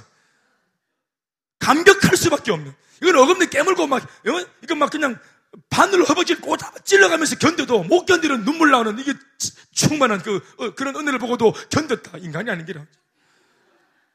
여러분, 내 말을 여러분들이 저기 그 중심을 들어보세요. 그러니까 그게 그런 것들을 보면서 저게 맞아. 그래. 이게 맞는 거야. 이렇게 사는 게 맞는 거야. 이런 마음이 감동이 온 그 감동대로 사는 게 맞는 거예요. 하나님 말씀을 들으면서 정신이 들었죠. 그래 맞아. 내가 지금 월화수목 금 오늘 어, 아, 낮에까지 그렇게 산 건 잘못된 거야. 하나님 말씀이 딱 지도할 때 이게 맞는 분별력이에요. 그게 맞아요. 그런데 나도 모르게 세상 속으로 들어가면은 이게 또 모호해져요. 아니 뭐 되는 대로 살지 뭐. 또 이렇게 내가 희미해져요. 여러분, 그건 여러분들 정상이 아닌 거예요. 하나님 말씀을 들으면 정상으로 되어져요. 그래서 말씀 앞에 서야 하는 거예요. 이것이 첫 번째 조건입니다. 이 말씀을 우리를 깨끗하게 하는 거예요. 세속의 때를 벗겨내고 아멘입니까? 그러면 쓰임 받을 수 있는 겁니다. 두 번째 조건은 부끄러울 것이 없는 일꾼으로 인정받아야 합니다. 15절 말씀에. 부끄러울 것이 없는 일꾼으로 인정받아야 합니다. 말씀을 띄워주셔야죠. 15절. 부끄러울 것이 없는 일꾼으로 인정받아야 한다. 시작. 하나님 앞에 또 사람들 앞에 인정받아야 된다고 말하는데 구체적으로 말하면 부끄러울 것이 없는 일꾼으로 부름받아야 돼. 아이고 일꾼으로 네가 선비 주는 게 어디냐고. 아니에요. 부끄러울 것이 없는 일꾼이어야 돼. 하나님 앞에서 부끄럽지 않은 일꾼이 되어야 하면 물론이거니와 심지어 주변의 사람들에게조차도 부끄러울 것이 없는 일꾼으로 인정받아야 한다고 말해요. 어떤 분들은 이런 분들을 많이 만나봤습니다. 교회에서 소위 나는 하나님 앞에서만 떳떳하면 된다. 주님 앞에 뭐 내가 뭐 나온 거지 뭐 사람들 앞에 나오나? 교회를 나올 때도 마찬가지. 내가 주님 바라보고 나오지 뭐 사람들 난 몰라. 뭐 상, 관계가 안 좋아. 뭐 주님 바라보고 나오지 뭐 내가 뭐 사람 보고 나오나? 굉장히 신앙 좋은 것 같아요. 주님, 주님, 주님 그러니까. 나는 주님만 본다는 거예요. 신앙 좋은 것처럼 보여. 주변의 사람들이나 특별히 동력자들에게, 가족들에게 인정받는 것은 아랑곳하지 않는 사람은 공동체의 덕을 세우기에 역부족의 일꾼입니다. 여러분 신앙생활이 있고 교회 생활이 있습니다. 종교 생활은 하면 안 되지만 참된 신앙의 표지는 신앙생활과 교회 생활이에요. 할렐루야. 신앙생활은 주님과 하는 것이고 교회 생활은 교우들과 하는 겁니다. 이거 무시할 수 없는 영역이에요. 둘 다 잘해야 돼. 물론 사람에게 인정받는 것만을 목적으로 하는 것도 문제가 되겠지만 하나님께 인정받는 일꾼이라면 어느 정도 영적인 것이나 신앙적으로 볼 때 성숙한 면이 반드시 외면에 드러나게 되어 있습니다. 그런 부분들이 반드시 사람에게 인정받게 되어 있습니다. 쉽게 말하면 하나님께서 인정하는 사람은 사람들도 인정하게 되어 있습니다. 그런데 나 하나님 앞에는 잘 떳떳해. 그런데 사람들하고 계속 막 그냥 막 구설수 오르고 막 그냥 복잡해 관계가 가는 곳마다 싸우고 이건 여러분 사람들과의 관계에만 문제 있는 게 아니라 하나님과의 관계에도 뭔가 문제가 있는 겁니다. 하나님과의 관계가 본질이라면 이게 이제 원인 원인이라면 이건 결과예요 결과. 아멘 아멘. 그래서 예수님 하신 말씀이 너는 마음을 다하고 뜻을 다하고 생명을 다하여서 주 너희 하나님을 사랑해라. 먼저는 하나님과의 관계. 그리고 말하는 것이 네 몸과 같이 네 이웃을 사랑해라고 말하는 거예요. 그러니까 이웃 사랑이 되려면 먼저 하나님과의 관계가 건강해야 되죠. 아멘이십니까? 그런데 이웃과의 사이, 사이가 안 좋아. 관계가 안 돼. 하나님과의 관계는 괜찮다. 아니에요. 이게 문제가 있기 때문에 이것이 안 되는 거예요. 아멘, 아멘. 그래서 우리가 여러 가지 이런 어떤 입체적인 관계를 놓고 내 삶을 돌아볼 필요가 있습니다. 부끄러울 것이 없는 일꾼이라는 말과 충성된 일꾼이라는 말은 조금도 차이가 나지 않는 말입니다. 부끄러울 것이 있다 없다의 기준은 그 사람의 삶이에요. 이름은 일꾼인데 삶을 들여다보면 이율배반적이거나 비인격적이거나 삶이 한쪽으로 치우친 사람이라면 사람들에게 오히려 덕이 되지 못할 것이기 때문에 좋은 일꾼감이 아니에요. 어떤 분은 만사 다 제껴놓고 교회에서 섬기는 것 참 중요한 교회에서 섬기는 대신 집도 또 관계도 가족과의 관계도 이걸 무시하는가? 무시해서는 안 됩니다, 여러분. 덕이 안 되기 때문입니다. 아멘, 아멘. 그 분명히 일꾼인데 삶을 들여다보면 부끄러울 것이 없다가 아니라 자신이 없는 거죠. 저나 여러분들이나 기도 제목으로 날마다 삼아서 몸부림쳐야 될 영역입니다. 가정도, 그리고 부부관계도, 내 속에 무엇보다 악한 습관들, 함부로 하는 말, 눈빛, 이런 것들. 목사님한테는 참 잘하는데, 성도들한테는 함부로 해버리는 것들. 그렇게는 안 됩니다. 또 은밀하게 일어나는 카톡에서, 카톡. 요즘에 카톡 문화도 중요할, 문, 문자로. 문자로도 갈굴 수 있더만요. 문자로도 무시할 수 있고, 문자로도 상처 줄수 있더만요. 그 정말 조심해야 되는 거예요. 이러한 하자를 가지고 쓰임 받는다. 절대로 안 됩니다. 여러분 저기 부인이 막 집에서 막 그냥 막 바가지 팍팍 끌고 앞에 나와서 막 찬양한다. 은혜 depu티가 잘 안 되죠. 아이고 몇 분 안 되니까 참 예를 잘못 들었네.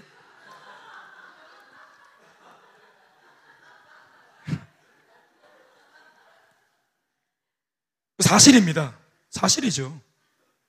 그런데 아 나는 주님 주님 바라본다면서. 어. 어차피 부부 관계는 천국 가면은 끝나는 겁니다. 아시죠? 그건 독고다이로, 다이다로, 주님과 일대로 하는 거예요. 성국에는 부부가 없습니다. 아시죠? 그러니까 난 주님이 내 신랑이야 이러면서 이제 나는 진짜 신랑을 높일 거다면서. 그렇지. 그러면 절대 나는 거예요. 나는 충만한데 그 양반은 시험 들은 거예요. 그 양반이 누군지는 아무도 모릅니다. 무엇보다 이런 부분에서 참 저 자신이 제가 저 사모가 앉아 있으니까 얼마나 제가 이런 부분에서 자유하지 못할 수 있지 않겠어요?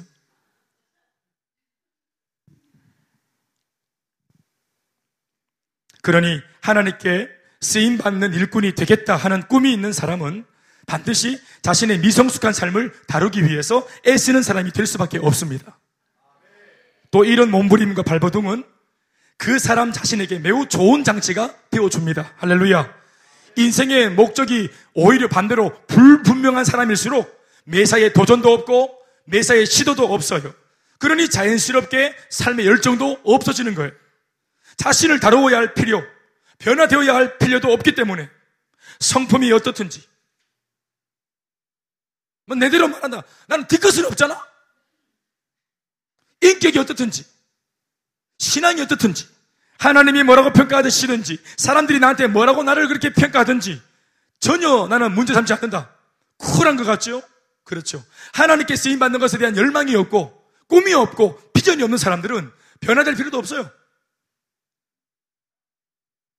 아예 처음부터 아예 처음부터 하나님 앞에 쓰임 받는 일에 관심이 없고 일꾼이 되어야겠다는 목적 자체가 상실되어 있기 때문에 쓰임 받고 싶다는 열망이 없기 때문에 자신이 깨끗하든 내 자신이 추하든 전혀 개의치 않는 사람으로 그냥 저냥 한, 생, 한 생일을 보내는 거예요. 그러나, 그러나 내 인생이 하나님으로부터 이 땅에 보내진 인생이라는 것을 알고 이 땅에 태어난 그 존재의 목적대로 하나님 앞에 제대로 한번 쓰임받고 싶다는 열망이 있는 사람은 쓰임받는 그릇이 되도록 주님께 내가 채택될 수 있도록 주님 손에 붙들릴 수 있도록 자신을 깨끗하게 하는 일에 관심을 두고 날마다 말씀과 기도로 몸부림을 치게 되어 있습니다. 이런 사람은 반드시 기도하게 되어 있습니다. 성령의 능력을 날마다 구하게 됩니다. 할렐루야. 이 사람은 이미 어떻게 하면 인생을 좀 더 즐길까? 하나님께 쓰임받기 원해서 막 기도하는 이런 사람들, 이런 사람들은 어떻게 하면 시간을 좀 더 나를 위해서, 내 가족을 위해서 즐기는 데 쓸까? 이렇게 고민하는 것과는 거리가 먼 사람입니다, 이미. 가정을 무시하는 게 아니에요. 사랑하지만, 그러나 명확한 우선순위는 언제나 주님입니다. 직장 생활 열심히 최선을 다해 하지만, 그러나 그 직장 위에 우선순위는 주님이라는 사실을 절대로 타협하지 않고 양보하지 않습니다. 왜요? 결국은 자, 내가 사랑하는 가정도, 결국은 내가 뜻을 펼치는 내 직장도, 이 모든 것을 잊게 하신 분이 주님이기 때문이죠. 축복을 축복되게 하시는 분이 주님이십니다.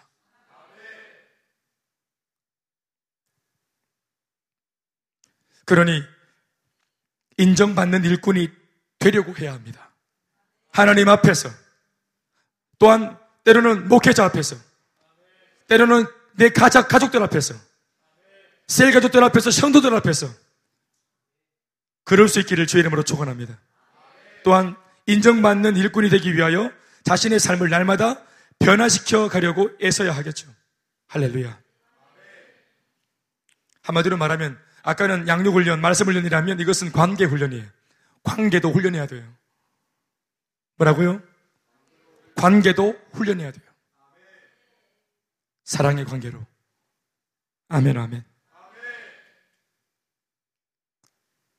옆에 사람하고 인사합시다. 당신에게 인정받는 것은 대단히 행복한 일입니다. 이렇게 인사 한번 하시다.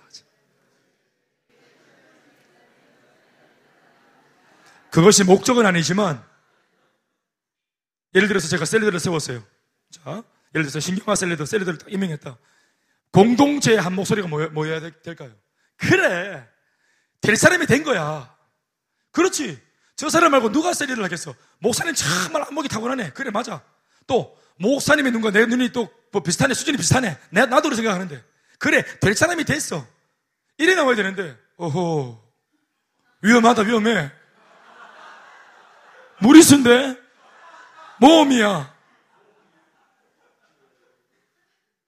조심해야 되겠어. 절대 나는 거예요. 인정받는다는 것을 저렴하게 표현하면 이런 겁니다. 그래서 어떤 사람이 어떠한 타이틀이 되든지 교회로부터 그 타이틀을 받아서 세워졌을 때 모든 사람들의 입에서 그래 맞아. 될 사람이 된 거야. 될 사람이 됐어. 저분이 하나님께서 채택해서 세운 사람이었구나. 야 정말 감동된다. 은혜된다. 나도 도전이 된다. 이런 이야기를 들어야 한다 쩝쩝쩝 끓이지 말고 아멘을 해야 된다 쩝쩝쩝 끓이 타이밍 진짜 못 맞추네. 그러면 내 속에 있는 그런 여러 가지 것들을 청산해서 관계가 건강하면 말이에요. 내가 더 깨끗해질 수 있어요. 떳떳할 수 있겠죠. 그래서 쓰임 받는 거예요. 할렐루야. 우리가 하나님 앞에 쓰임 받을 때 나도 덕이 돼야 되고 나 스스로도 덕이 돼야 되고 나를 바라보는 주변 사람들한테도 덕이 돼야 돼요. 관계의 훈련은 그것 때문에 필요한 거예요. 그래야 쓰임 받을 수 있는 거예요. 세 번째, 망령되고 헛된 말을 버려야 한다고 본문이 말하고 있어요. 16절 말씀이죠. 읽어볼까요? 시작. 망령되고 헛된 말을 버리라. 아멘입니까? 뒤에도 보세요. 그들은 경건하지 아니함에 점점 나아가니 중요한 대목입니다.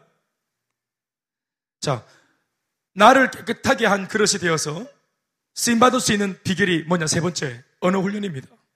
언어 훈련.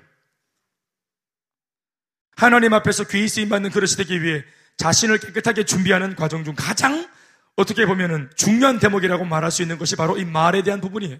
왜냐하면 대체로 교회 안에서 보면은 하나님 앞에 사명받고 쓰임받을 때 우리가 대체로는 돌아보면 알겠지만 다 말로 쓰임받습니다. 말로. 전도 뭐랍니까? 말로 하죠? 물론 삶도 중요하지만 말이 결국은 말입니다, 말. 말이에요. 선교도 말이고, 양육도 말이고, 세리드가 되어서 섬기는 것도 대체로 말로 그들을 섬기고 인도하고 체크하고 격려하고 위로하지 않습니까? 아멘이죠. 내 속에서 나오는 언어. 내 입이 수도로 꼭지라면 이 수도 꼭지를 틀면 나오는 그 물의 수질. 수질. 물의 질. 이거 정말 읽읍습니까? 아니면은 수채 굿입니까?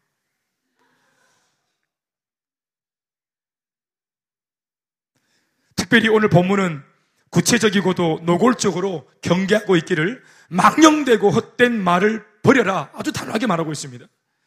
망령된 말 순화해라 뭐 말 좀 차츰 좀 좋게 만들어 가봐라 이런 게 아니고 당장 버려라 그거. 아멘 아멘. 나중에 버려야지도 아닙니다. 제가 껌을 씹다가 껌을 이렇게 종이에 싸가지고 이렇게 주머니에 넣어놨어요. 제가 오늘 차를 타고 오면서 보니까 주머니에 있더라고요. 이래 보니까 견딜만 하더라고. 그래서 어떻게 생각했냐면은, 어, 교회 가서 도, 착해서 교회 가서 버려야지. 이런 거죠. 그런데 그런 느낌이 아니고 오늘 바울의 말은 당장 버려라. 지금 당장 네 몸에서 네, 네 주머니에서 당장 제거해 버려라. 그것이 불필요할 것할 뿐만 아니라 너를 망친다. 뭐라고 말합니까? 헛된 말, 망령된 말을 그대로 담고 있으면 점점점 자기도 모르게 경건치 않게 되어질 뿐만 아니라 그 경건치 않게 되어지고 타락하는 정도가 뭐라고 말해요? 점점이라고 말해요, 점점. 자기도 모르게 점점점 타락하고 경건치 않은 삶으로 간다, 이 말이에요. 그러니까 너를 망치는, 너를 경건치 않게 만드는 이 헛된 말, 망령된 말을 당연 버려라. 아멘, 아멘. 뭐 이걸 뭐 혀를 뽑으라 이런 말이 아니고요. 망령된 말이 뭡니까? 사람의 영혼을 망하 게 한다.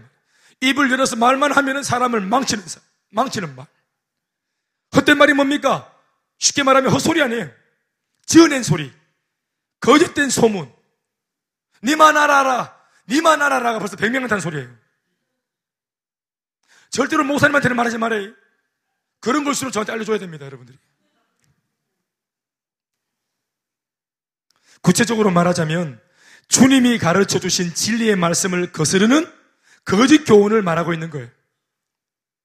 특별히 하나님 앞에 귀 쓰임 받고자 하는 일꾼이 만에 하나 일꾼으로 내가 쓰임 받길 원하는데 만에 하나 하나님의 말씀 앞에 충분히 훈련되어 있지 못하고 자신이 알든 모르든 간에 진리의 말씀을 거스르는 세속적인 교훈을 내가 내 머릿속에 내 마음속에 가지고 있는 바람에 그러한 세속적인 교훈으로 하나님 말씀을 사람들한테 가르치게 된다면 셀리더가 혹은 아니면 우리가 우리 같은 교육자가 그 말을 내가 전하는 그 세속적인 것들이 묻어 있는 하나님 말씀인 것처럼 보이는 그런 가르침을 나한테서 듣는 사람들은 영원히 나 때문에 망하는 겁니다.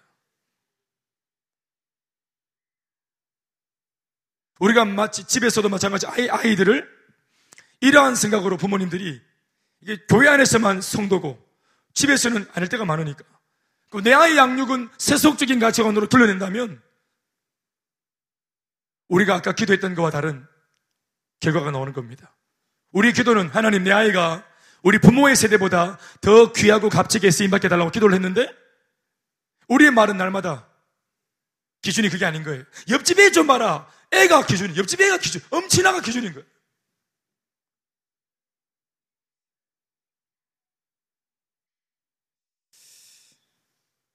쉽게 일어날 수 있는 일인 것 같아요. 물론, 이런 부분에서 안 그런 분도 많지만, 진리에서 벗어난 말이 전부 망령된 말이고 헛된 말입니다. 그것이 사람의 영혼을 파멸시킵니다. 그러니 귀히 쓰임받는 그릇이 되려면 이 부분에서 우리가 하나님의 말씀 가운데 우리의 삶을 잘 정립해 있어야 합니다.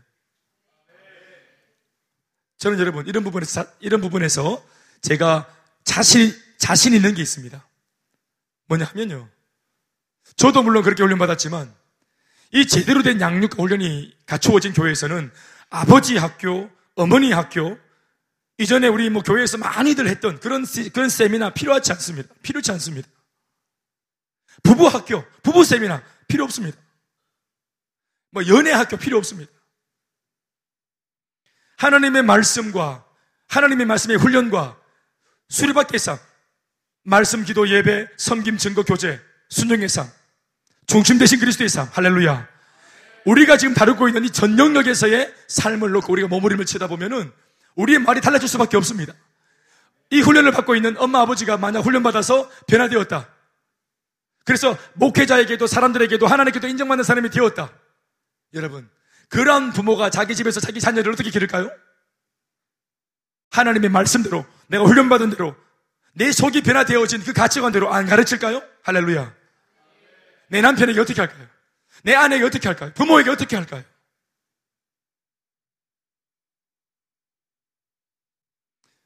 저는 그래서 우리 교회가 이런 부분에서 여러분들이 그러시라면 이렇게 제법 깨끗하게 청소하고 씻어내는 나는 그런 교회라고 생각합니다. 저도 이번에 일주일 동안 훈련받고 왔는데 제가 몰랐던 영역의 여러 가지 부분들에 대해서 일주일 동안 집중적으로 하루에 18시간씩 말씀을 듣고 몸부림을 치다 보니까 눈이 뜨이는 거예요. 깨우쳐지고 발견되어지고 그래서 그러한 발견되어진 것들을 부여잡고 기도하게 되고 눈물이 쏟아지기도 하고 내 자신을 내 가슴에 내 자신의 가슴을 치면서 한탄하기도 하고 절규하기도 하고 그러면서 훈련받기 이전과 이후가 그래도 더 깨끗한 그릇으로 하나님이 만들어서 빚어서 여기에 세웠다고 믿습니다.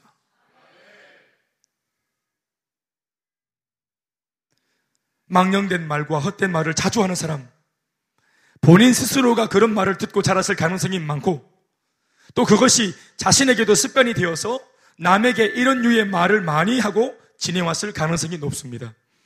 그럼에도 다른 사람으로부터는 거의 제재를 받을 기회가 없었을 것이 분명합니다. 아무도 말려주는 사람이 없고 또 스스로도 전혀 사는데 불편하지 않았으니 그냥저냥 습관대로 말하며 살아온 것입니다. 이미 망령된 말과 헛된 말, 부정적인 말이 습관이 되어 있는 것입니다. 버릇처럼 은혜를 받아도 돌아서 가지고는 되겠나? 돌아서 가지고는 여전히 안 된다, 할 수 없다, 못한다 하는 이런 말들이 신앙과 전혀 상관없이 신앙이 없는 게 아니고 신앙이 있는데도 그대로 언어의 습관들이 나오는 것입니다. 죽고 싶다. 이런 말들. 그러나 그렇게 계속 살다간 오늘 말씀대로 이 말씀에 그대로 적고 있는 것처럼 이런 결론이 생깁니다. 경건하지 않은 삶에 점점점 빠져들 겁니다. 그 말을 그대로 가지고 있다가는 내가 하는 그 말이 결국은 남도 망치지만 나 자신을 망칩니다. 읽어보죠. 통째로 읽어보죠. 시작.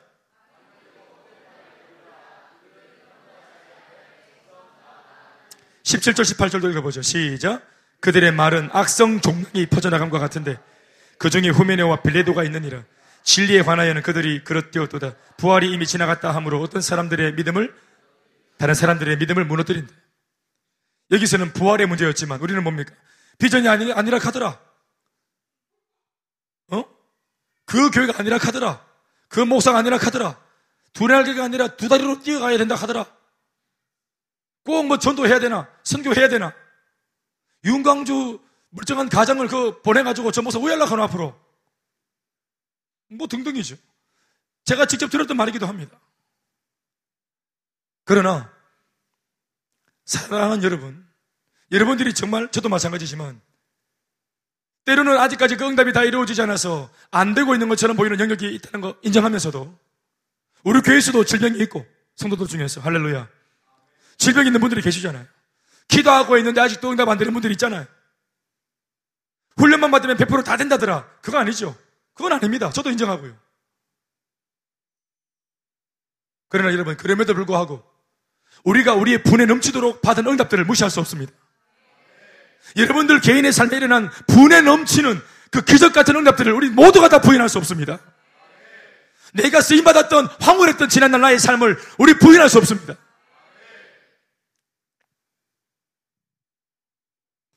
그래서 하나님이 이 비전의 양면성, 사명의 양면성, 안 되는 쪽 음지를 묵상하면 음지가 크게 보이는 거예요. 저도 마찬가지예요. 아무리 훈련해도 변화되지 않는 사람들이 있어요.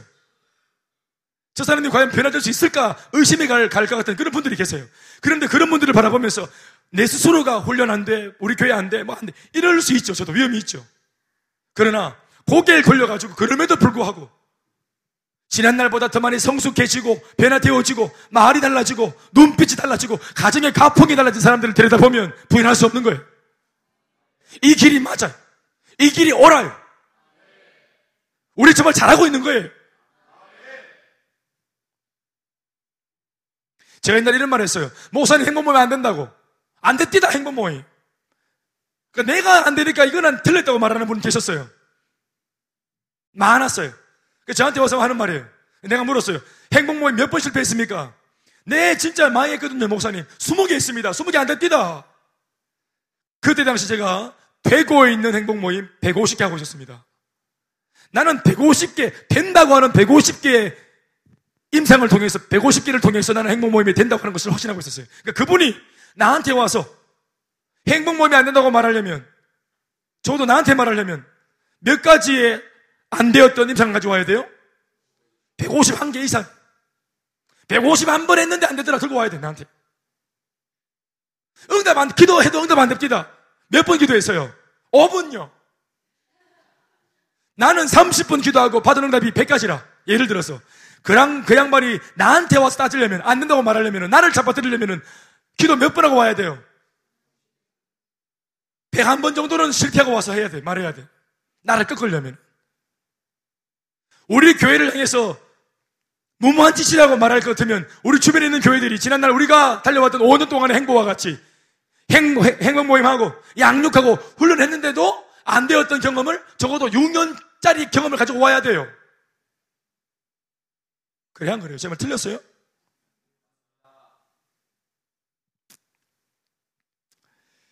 됩니다. 이 길입니다. 예수 그리스도는 어제나 오늘이나 영원토록 동일하십니다.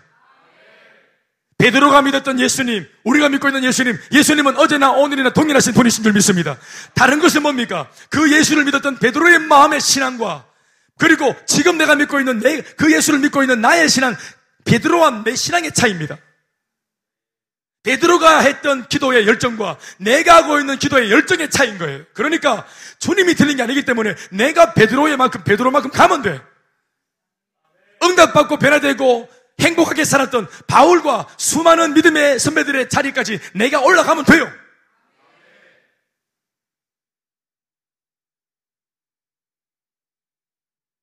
사랑 여러분.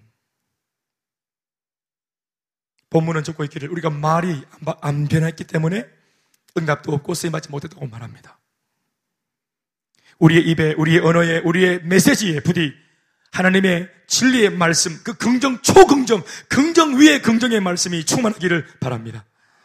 이왕이면 그럴 수 있길 바랍니다가 아니고 이왕이면이 아니라 반드시 우리의 입에, 여러분들의 입에, 저의 입에 살리는 말, 되는 말, 덕이 되는 말, 긍정적인 말, 믿음 있는 말, 비전 지향적인 말, 사람들을 살리는 말, 입만 열어서 말만 하면 사람들이 살아나는 말, 자빠졌던 사람들이 일어나게 만들어주는 말, 그것이 우리의 언어가 되고, 우리 교회의 언어가 되고, 우리 세가족 모임의 언어가 되길 바랍니다.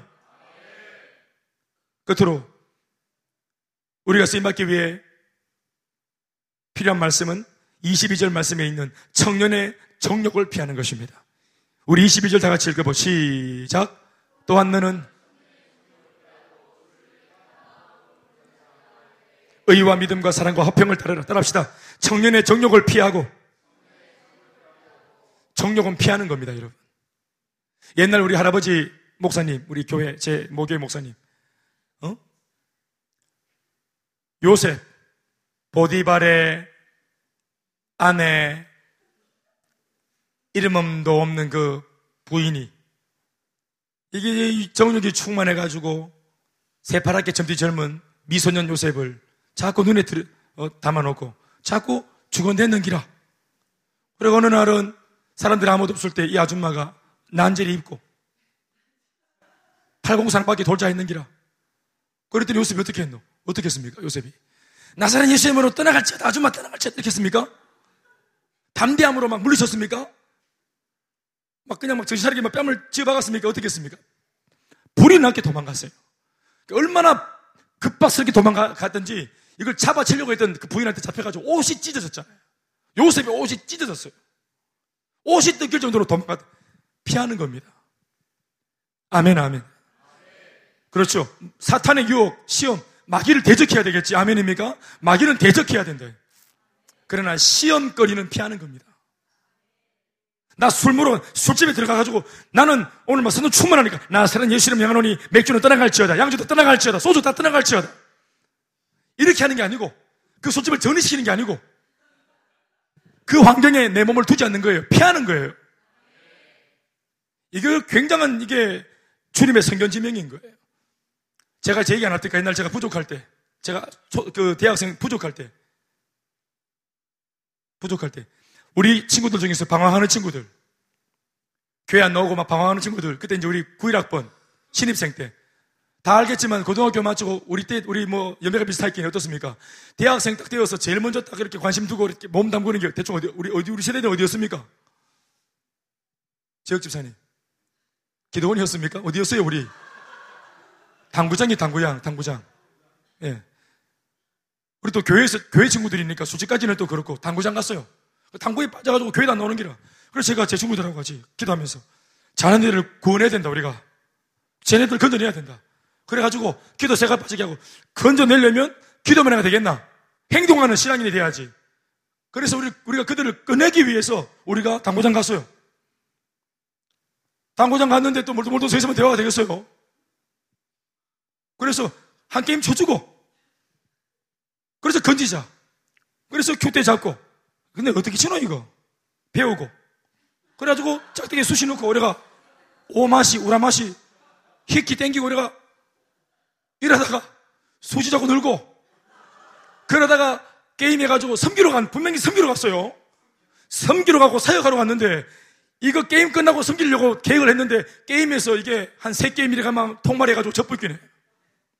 볼통은 나쁘대. 그래 당구 게임비 물고 열받아가지고 여기 내가 뭐하러 왔는지 다 잊어먹고 열받아 집에 간 적이 한두 번이 아닌기라 나중에는 순수하게 게임만 위해서 찾아가는 거예요 붙자 하면서 섬기고 사역, 사명 다 필요 없고 붙자 하니 그러다가 계속 좋은 의도로 했다가 수지만 늘고 성령 수준은 떨어지고 영바람 떨어지고 이거 피하는 겁니다. 이거 피했어야 되는 거예요. 실제로 우리 친구들 중에서는 그건 약하다. 술집 친구들, 술집에 들어간 친구들 구하나로 들어갔다가 거기 있었던 애들 많아요. 실제로. 피하는 겁니다. 청년의 정욕, 정욕은 피하는 것입니다. 여러분, 이 정욕의 이름을 뭐라고 붙였습니까? 본문이 청년의 정욕이라 말했습니다. 물론, 이 편지를 받고 있던 디모데가 젊기 때문에 청년의 정욕, 디모데야 네 속에 있는 정욕, 네 정욕을 표현함이 있어가지고 청년이라고 말한 건 사실입니다만은 제가 볼 때는 이것이 여러분 그냥 육, 물리적인 나이를 말하는 게 아닌 것 같아요. 왜냐하면은 우리 다 알죠? 이 청년의 정욕, 왜 정욕의 이름이 청년의 정욕일까요? 이게 순식간에 타올라요. 노년의 정욕이 아닙니다. 꾸준하게 타오르는 이런 숯불 같은 정욕이 아니고 확 불지는 불나방처럼 불타오르는 순간적으로. 뇌가 결정도 하기 전에 이미 술 마시고 있고 뇌를 안 거치고 바로 행동에 옮기는 거예요. 죄가 달콤하니까 뇌를 안 거치고 생각 없이 질러버리는 거예요. 이게 청년의 정욕인 겁니다. 불입니다, 불. 그런데 이 청년의 정욕이 20살, 20대의 이름입니까? 40대 속에도 청년의 정욕이 있습니다. 50대 안에도 청년의 정욕이 있습니다. 60대, 70대, 80대. 막 기력 없는 할배 속에도 청년의 정욕이 불탑니다. 원조 교제가 다른 말이 아닙니다. 원조, 교제라는 말이. 사람은 건강 봐줘주고 돈 있으면 죄 짓습니다. 심지어 건강이 안 봐줘줘도 혈액 투석에서 전심으로 죄 짓습니다. 돈 받쳐주면 죄 짓습니다. 환경 받쳐주면 죄 짓습니다. 또 세상은 어떻습니까? 죄 짓도록 모든 구도가 다 되어 있습니다. 모든 사람들 속에 청년의 정욕, 이 불같은 정욕, 우리를 태우려고 하는 정욕, 우리를 삼키려고 하는 정욕이 있습니다. 실천을 하느냐 마느냐의 차이일 뿐입니다. 정욕을 디자이어리라 합니다. NIV 성경에는 이 정욕이란 말을 desires, 욕망. 그런데 이것을 하나의 주어로 보고 창세기 같은 경우를 보면은 이 desires, 그러니까 가인이 아벨을 시기해서 죽이려고 마음먹죠? 이제 마무리입니다. 가인, 희야, 아담이 아를 둘이 놓죠?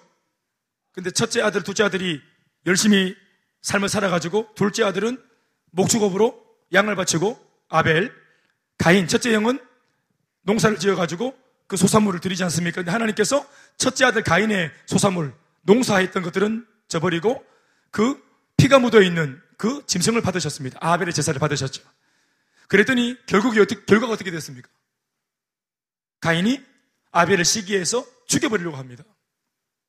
그렇죠. 여러분, 우리가 거절당하고 내 뜻이 하나님 앞에서 관철이 안 되었을 때 그 다음 행보가 굉장히 중요합니다. 여러분, 성경 어디를 봐도 하나님이 가인을 미워했다. 하나님이 가인이, 가인을 싫어했다. 하나님이 가인을 버렸다. 이런 그런, 그런 뉘앙스도 없습니다. 하나님이 그냥 아벨의 제사를 받으시고 가인의 제사는 안 받았다고 그냥 적고 있습니다. 여러분, 그것이 어떻든지 간에 하나님께서 선택하는 거 아닙니까? 주님이 주권자 아니십니까? 잘 보세요, 여러분. 나는 이런 말씀에서 제가 묵상하는 것들이 있어요. 근데 묵상하는 것들이 아니라 중요한 한 가지 테마를 저는 묵상을 해요. 오랫동안 묵상해 왔어요. 그게 뭐냐 하면 또 제가 이 묵상이 틀리지 않았다는 것을 제가 임상을 통해서 알고 있습니다. 뭐냐 하면은 우리가 아까도 말했지만은 뭔가 내가 원했던 일들이 거절되고 되고 그것이 허락되지 않았을 때 소위 실패되었을 때 좌절되었을 때 그 다음에 보이는 우리의 행보가 상당히 중요합니다. 난 여러분 가인이 주님이 안 받으신 예배를 놓고 열등하지 말고 나는 동생 아벨한테 가서 주님이 연락하셨던 그 예배의 비결을 물었어야 한다고 생각합니다. 동생아, 나도 똑같이 내 나름대로 한다고 예배를 드렸는데 왜 하나님이 예배를 거절했을까? 너는 왜 받으셨을까? 비결이 뭐니? 물어야 돼요. 한 수 배워야 돼요. 겸손하게. 그래서 내가 몰랐던 거, 미비했던 것들을 다시 보완해서 다음의 예배에 내가 성공적인 예배자가 되어지면 돼요. 아닙니까? 한 번의 예배로 하나님께 징계받았습니까? 절대로 그런 말씀 없습니다. 말씀 보시면은. 그런데 설레발 칩니다. 누가? 가인이. 아, 하나님 날 버렸구나. 예배를 안 받은 걸 놓고 나를 버렸다. 나를 사랑하지 않는다. 저놈만 사랑한다 하면서 불필요한 시기심으로 심지어 가인을 죽이려고 하는 마음까지 발전합니다. 그래서 마, 가인을, 아, 하벨을 죽이려는 마음까지 갑니다. 그러니까 결국은 죽이겠다는 마음이 딱 생겼을 때 그때 하나님께서 가인에게 오십니다. 가인아, 지금 네 얼굴 낯빛이 붉어지면 어찌미냐? 지금 내가 니를 딱 보니까 네 속에 지금 죄의 소욕이 들어있구나. 죄의 소욕. 그러면서 하신 말씀, 창세기 4장 7절 말씀에 죄의 소원은 너에게 있으나 너는 그 죄를 다스릴지니라 이렇게 합니다. 죄의 소원은 네게 있다 이 말이 뭐냐 하면 지금 이 죄가 desire 네가 지금 가인을 죽이려고 하는 그 열망 네 속에 있는 그 소원이 네 소원이 아니라 그게 죄의 소원이다. 그게 마귀 소원이다. 지금 마귀는 이 죄는 지금 너로 하여금 시기심을 부추겨 가지고 네 동생을 죽이게 만들려고 하는데 그렇게 해서 얻고자 하는 것이 뭐냐면 너를 가지려고 하는 거다. 우리가 죄를 지으면 내가 죄를 짓는 게 아니라 내가 죄를 짓는 순간 마귀가 나를 가지는 거예요. 아시겠어요? 죄가 소원을 가지고 있어요. 거기 보면 have 동사를 쓰는데 나를 가지고자 한다고 분명히 밝히고 있습니다. 죄가 우리를 가지려고 해요. 그래서 갈라디아스에 보면은 육체의 소욕, 성능의 소욕, 우리가 성령의 소욕을 쫓아 행하라. 성능의 소욕이란 말이 뭐예요? 소욕이란 말이 뭐예요? 가지고자 하는 욕심이거든요. 성령도 소욕이 있고 육체, 그러니까 마귀도 소욕이 있어요. 같은 소욕이에요. 뭘까요? 나를 가지려고 하는 소욕입니다. 하나님도 나를 가지기 원하세요. 성령도 나를 송두리째 다 가지길 원하세요. 죄도 마귀도 세상도 나를 가지기 원해요. 그러나 결정은 우리가 하는 거예요. 우리가 우리를 하나님께 드려야 해요. 그러려면은 육체의 소욕, 청년의 정욕을 우리가 거절하고 미워하고 피해야 되는 거예요. 나를 하나님께 드려야 돼요. 민첩하게, 순발력 있게, 빠르게 나를 드려야 돼요. 우리가 우리를 알잖아요. 내가 난 내가 죄를 간보면 나는 반드시 죄를 쫓아가게 돼 있잖아요. 내가 나를 잘 알고 내 약점을 잘 안다면 그 환경을 피해야 돼. 그래서 여러분들이 오늘 같이 이렇게 예배당에 오기로, 예배 드리기로, 기도하는 자리에 있기로 하나님의 소욕에 여러분들이 반응한 것이 아멘입니까? 예배에 왔다는 것이 뭐냐면 성령의 소욕에 여러분들이 반응했다는 말이에요. 하나님 나를 가지세요. 주님 나를 가지세요. 했다는 것입니다. 청년의 소욕은 이렇게 피하는 것입니다. 아멘입니까? 말씀 뵙겠습니다. 우리 모두는 하나님 앞에서 귀히 쓰임 받는 그릇의 인생이 되기를 바랍니다. 부족해도, 연약해도, 많이 가지지 못했어도, 많이 몰라도, 우리는 다 하나님 앞에서 귀하게 쓰임 받을 수 있다고 성경이 분명히 말하고 있습니다. 단 하나, 금도, 온도, 나무도, 질도, 이거 뭐 차이 나는 거 상관없다고 말씀하시면서 단 하나, 깨끗한 그릇으로 준비만 된다면 주님의 기쁨의 도구가 인생이 될 수 있다고 말씀하시는 이 주님의 말씀이 난 여러분들이 오늘 이 밤에 여러분들 가슴이 크게 울리길 바랍니다. 깨끗해지기 위해 우리는 오늘 우리에게 주신 이 교훈의 말씀을 쫓아서 말씀 훈련, 관계 훈련, 관계에 약한 사람들 말이죠. 나도 모르게 막 말을 함부로 하는 이런 좋지 못한 악한 습관이 있는 사람들. 관계 훈련, 언어 훈련, 또 내 속에 있는 내가 어떻게 하지 못하는 정욕들, 잘 넘어지고 잘 자빠지고 잘 심해진다는 거 남은 몰라도 나는 알잖아요. 그 정욕들, 오늘 이것을 우리가 쓰임받기 위해서라도, 이 교회를 잡기 위해서라도, 단번에 거절하고 내 버리기로, 나중에 버려야 되겠다. 교회 가면은 버려야지. 아니고 단번에 내다 버리기로 이 밤에 결정할 수 있기를 주 이름으로 축원을 합니다. 복만을 바라보고 감나무 아래에서 입만 벌리고 있는 무력한 성도가 아니라 능력받아 쓰임 받고 사는 하나님의 일꾼이 되려고 해야 됩니다. 그러한 삶을 열망하세요. 그러한 삶을 소원하세요. 간절히 요청하세요. 오늘도 하나님은 하나님의 성령에 의해 감동된 자, 더 나아가 말씀과 기도로 거룩하게 준비된 자를 찾고 계십니다. 내 모습 보면서 초라하게 생각하지 마세요. 상황, 건강 문제, 연목 이런 것들 생각하지 마세요. 이 밤 말씀을 들은 이 순간만큼은 계산을 내려놓고 하나님의 말씀만 비대해져서 우리 복잡한 머릿속에 이 말씀의 구절만 가득 채워서 나 자신 깨끗하게 되어짐으로 쓰임받아 내 정신이 혼미하기 전에 또다시 유혹당하기 전에 내일 아침 해가 밝아서 삶 속에 들어가서 어젯밤 들었던 말씀은 그래 역시 말씀은 말씀이야 말씀은 말씀이지. 그러나 삶은 삶이야. 이런 이분법적인 삶으로 빠지기 전에 지금 말씀 듣고 정신이 번쩍 든이 순간 기도해서 이 삶을 사기로 결정해 버릴 수 있는 그런 순발력과 민첩함이 있길 바라는 것입니다 아멘이십니까? 여러분 우리가 도와줘야 될 기도해야 될 사람들 있잖아요 우리 이 나라 자매 도와야 하잖아요 우리 장영호 형제 기도로 도와야 하잖아요 여러분 우리가 앞서서 정지훈 자매를 도와서 한 가정이 회복된 거 경험했잖아요. 우리 선교해야 되잖아요. 우리 믿고 지금 삶을 내려, 내려놓고 나가 있는 우리 동료 성도들 윤광주 선교사님 또 우리 이정미 선교사님이 우리 믿고 지금 저 오지에 나가 있잖아요. 내 몇 가지 복잡한 문제 때문에 이거 포기하기엔 너무 귀한 것들이 우리 안에 지금 진행되고 있잖아요. 중대히 포기하는 것은 정말 죄입니다. 그러시면 안 되는 거예요. 하고 있는 거 지금 너무 잘하고 계시는 거예요. 이게 가치로운 게 맞아요. 이게 지금 정상이에요. 이 생각이 맞아요. 이게 가치로워요. 그래서 이러한 삶에 대하여서 다른 많은 교회들이 얼마나 지금 여러분들을 부러워하고 듣, 듣고 배우고자 하고 우리 교회를 탐방하고 싶어 하고 또 부족한 목사를 불러다가 이야기를 들려달라고 말하는지 몰라요. 제가 중국까지 가서 집회할 일이 뭐가 있겠어요? 제 이야기와 간정의 거의 90% 이상은 다 여러분들의 이야기예요.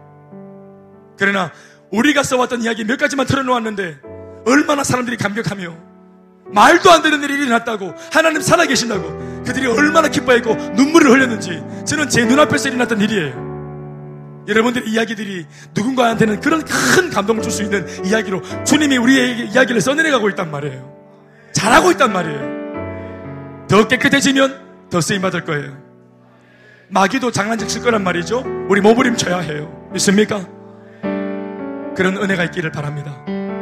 오늘 내 속에 있는 생각, 마음 모든 것다 구정물 다 내어버리고 성령에 충만하게 붙들 수 있도록 주여 도와주시옵소서 밤이나 낮이나 어제나 오늘이나 괴롭고 슬프고 낭만하여 넘어질지라도 영원토록 주님만을 붙들고 살 수 있도록 은혜를 부어 주시옵소서 내가 나의 소망 되신 주님을 바라보나이다 주님을 기대하나이다. 주여 도와주시고 충만케 하여 주옵소서. 우리 주님께 감사하며 한번 크게 박수하시겠습니다. 우리 다 같이 일어나서 함께 찬양하시면서 우리가 기도